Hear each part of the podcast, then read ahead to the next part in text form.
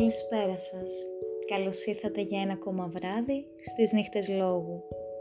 Ελπίζω να είστε καλά, αν και πολύ αμφιβάλλω με όλα αυτά που ακούμε όλοι γύρω μας.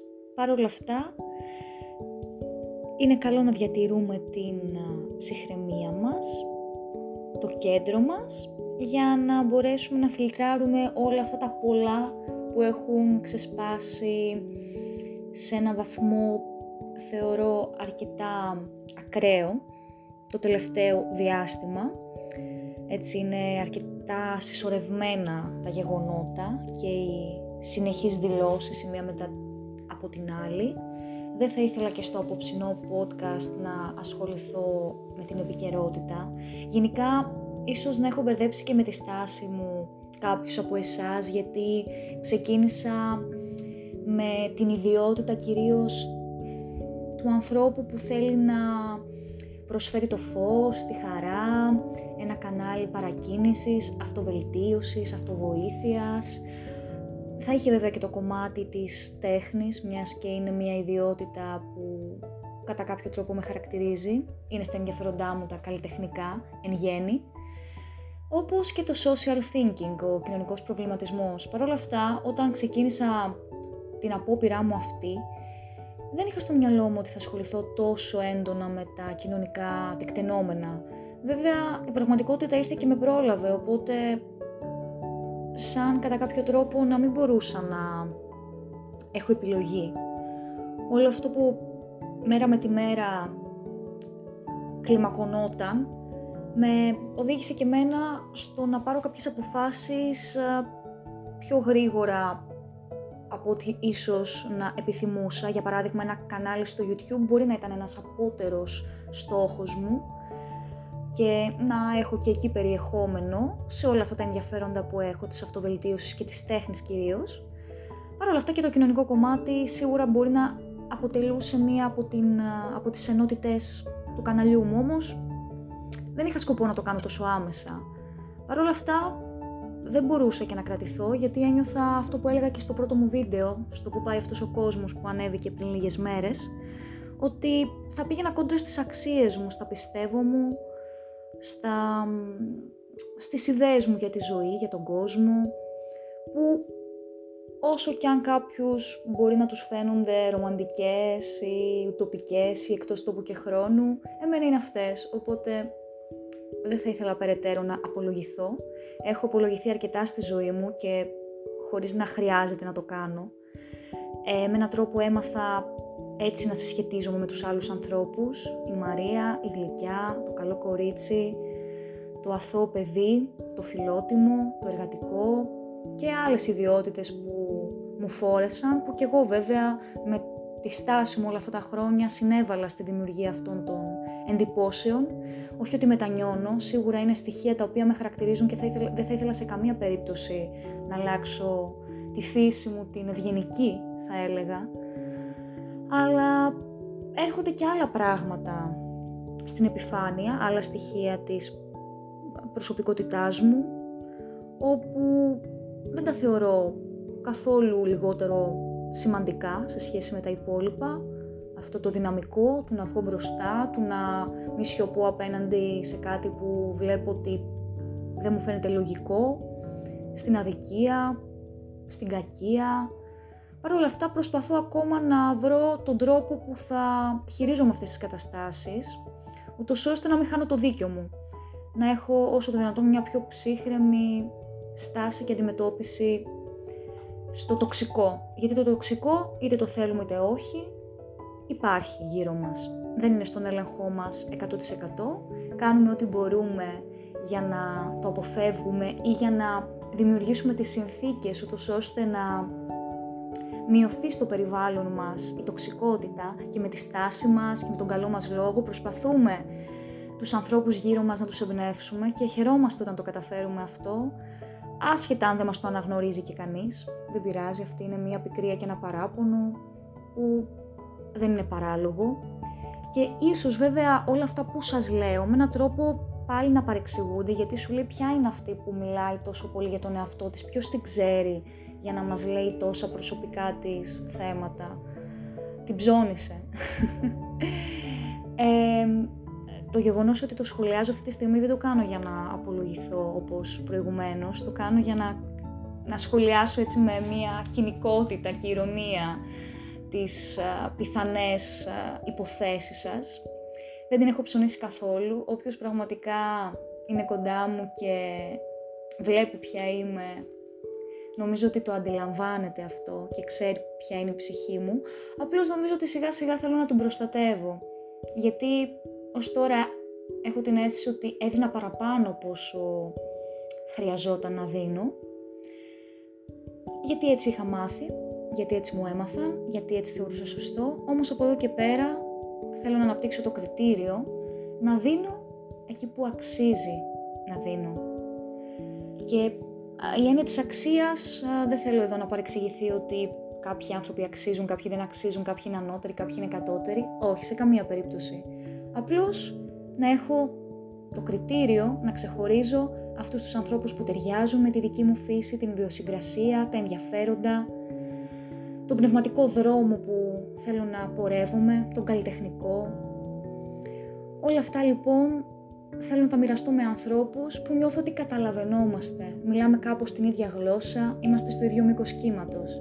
Επομένως, γι' αυτό ίσως κάποιες αποστάσεις, κάποια όρια, τα θέτω, το κάνω με τον πιο δυνατό ανώδυνο τρόπο κατά τη γνώμη μου, πιο έμεσο, δεν θέλω να προσβάλλω κανένα, δεν θέλω να μειώσω κανένα, απλώς η Μαρία πια θέλει να οριμάσει εντός εισαγωγικών, όπως όλοι με κάθε τρόπο προσπαθείτε να της το δείξετε.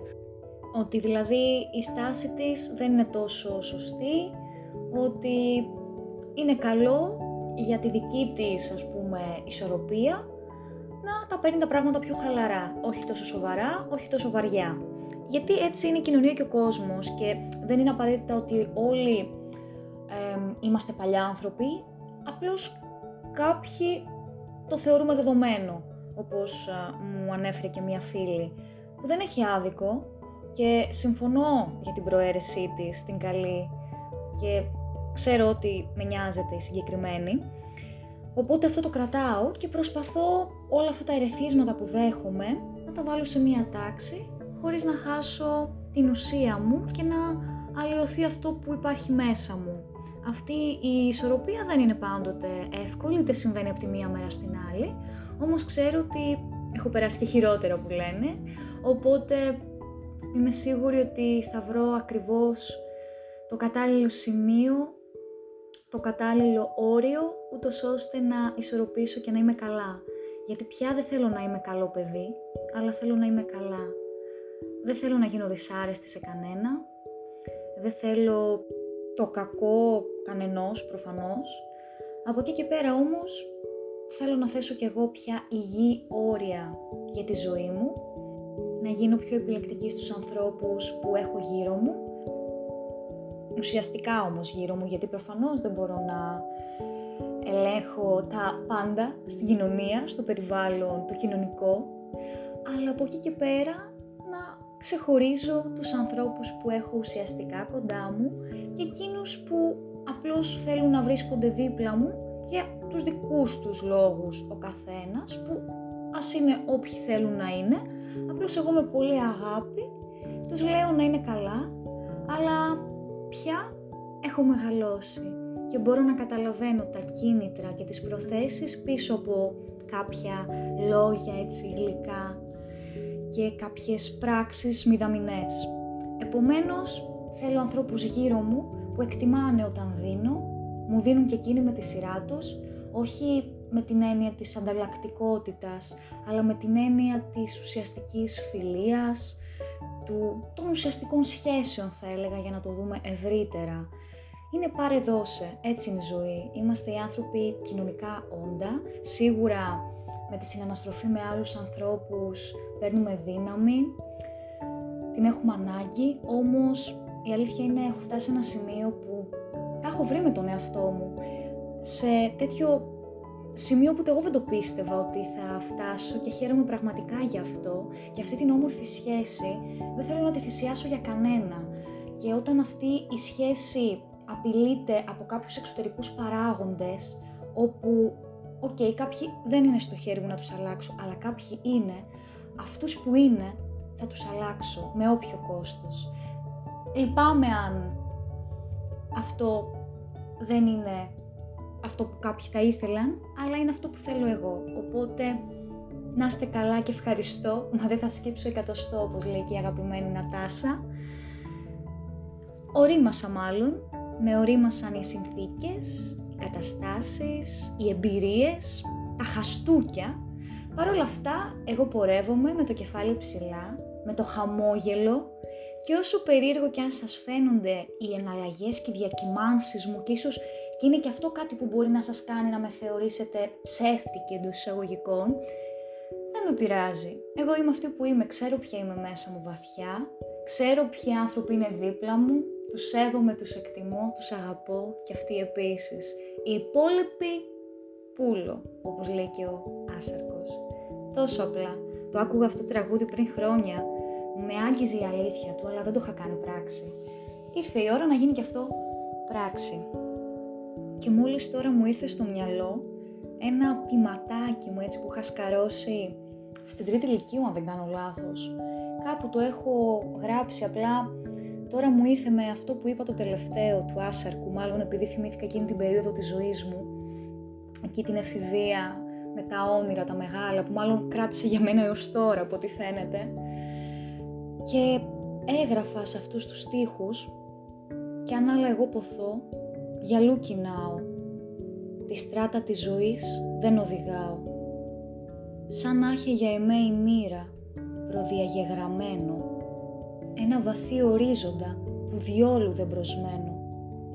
Να δω αν θα έρθει κάποτε η ώρα να τολμήσω, να κάνω την υπέρβαση, πίσω μου να τα αφήσω, όλα εκείνα που ποτέ δεν θα έπρεπε να ζήσω. Να πάρω την απόφαση, να βγω από το κενό μου και στην πορεία της ζωής να δώσω το ρυθμό μου. Πόσο χαίρομαι που αυτά τα λόγια αρχίζουν να γίνονται έργα. Πω πω, τώρα το συνειδητοποιώ και συγκινούμε. Βαθιά συγκινούμε τόσο πολύ που πια δεν έχω δάκρυ, είναι η αλήθεια. Έχεις να κλάψεις άλλωστε ακόμα πολύ, ώσπου να μάθεις τον κόσμο να γελά, όπως έλεγε και ο Ρίτσος. Τι όμορφο που συνδέονται όλα αυτά τα ρητά στο μυαλό μου. Ελπίζω να σας αρέσει και σας αυτή η συνειρμική μου αφήγηση σήμερα, χωρίς πολύ συγκεκριμένο περιεχόμενο, αλλά για μία ακόμα βραδιά με την αλήθεια μου, γιατί νομίζω τελικά από όλα αυτό που με χαρακτηρίζει πιο πολύ είναι η αλήθεια μου και το ότι προσπαθώ να είμαι αυθεντική με κάθε τρόπο και κάθε κόστος. Εύχομαι ο καθένας από εσάς να βρει το βαθύτερο εγώ του, το πιο ουσιαστικό εαυτό, την καλύτερη δυνατή εκδοχή που τον κάνει να νιώθει πιο φωτεινό, πιο καλό άνθρωπο, πιο λειτουργικό για τη ζωή του και να ζήσει μια όμορφη και αρμονική ζωή. Το πιο σημαντικό για μένα, από τις πιο υψηλές αξίες μου είναι η αρμονία και η γαλήνη, η ηρεμία. Ο κόσμος μας δεν ευνοεί για να την πετύχουμε, όμως το χέρι μας είναι το δικό μας χώρο, το δικό μας σπίτι εντός εισαγωγικών, να το προστατεύσουμε και να έχουμε γύρω μας μια φωτεινή ασπίδα όπου με κάποιο τρόπο μας κρατάει προστατευμένους και ανυψωμένους από την κακία και το σκοτάδι. Σας ευχαριστώ που ήσασταν εδώ. Σας ευχαριστώ για τα σχόλιά σας, για τον καλό σας λόγο, που με στηρίζετε τόσο πολύ, ιδιαίτερα εσείς που δεν με ξέρετε καν, το εκτιμώ ακόμα περισσότερο. Να είστε καλά, τα λέμε σε ένα επόμενο podcast. Από εδώ και στο εξής, το ραντεβού μας θα είναι μία φορά την εβδομάδα με τα podcast και θα κοιτάξω να αυξήσω το κομμάτι του YouTube και σιγά σιγά να τα ισορροπήσω με τα podcast μου. Να είστε καλά, καλό σας βράδυ, την αγάπη μου και τα φιλιά μου.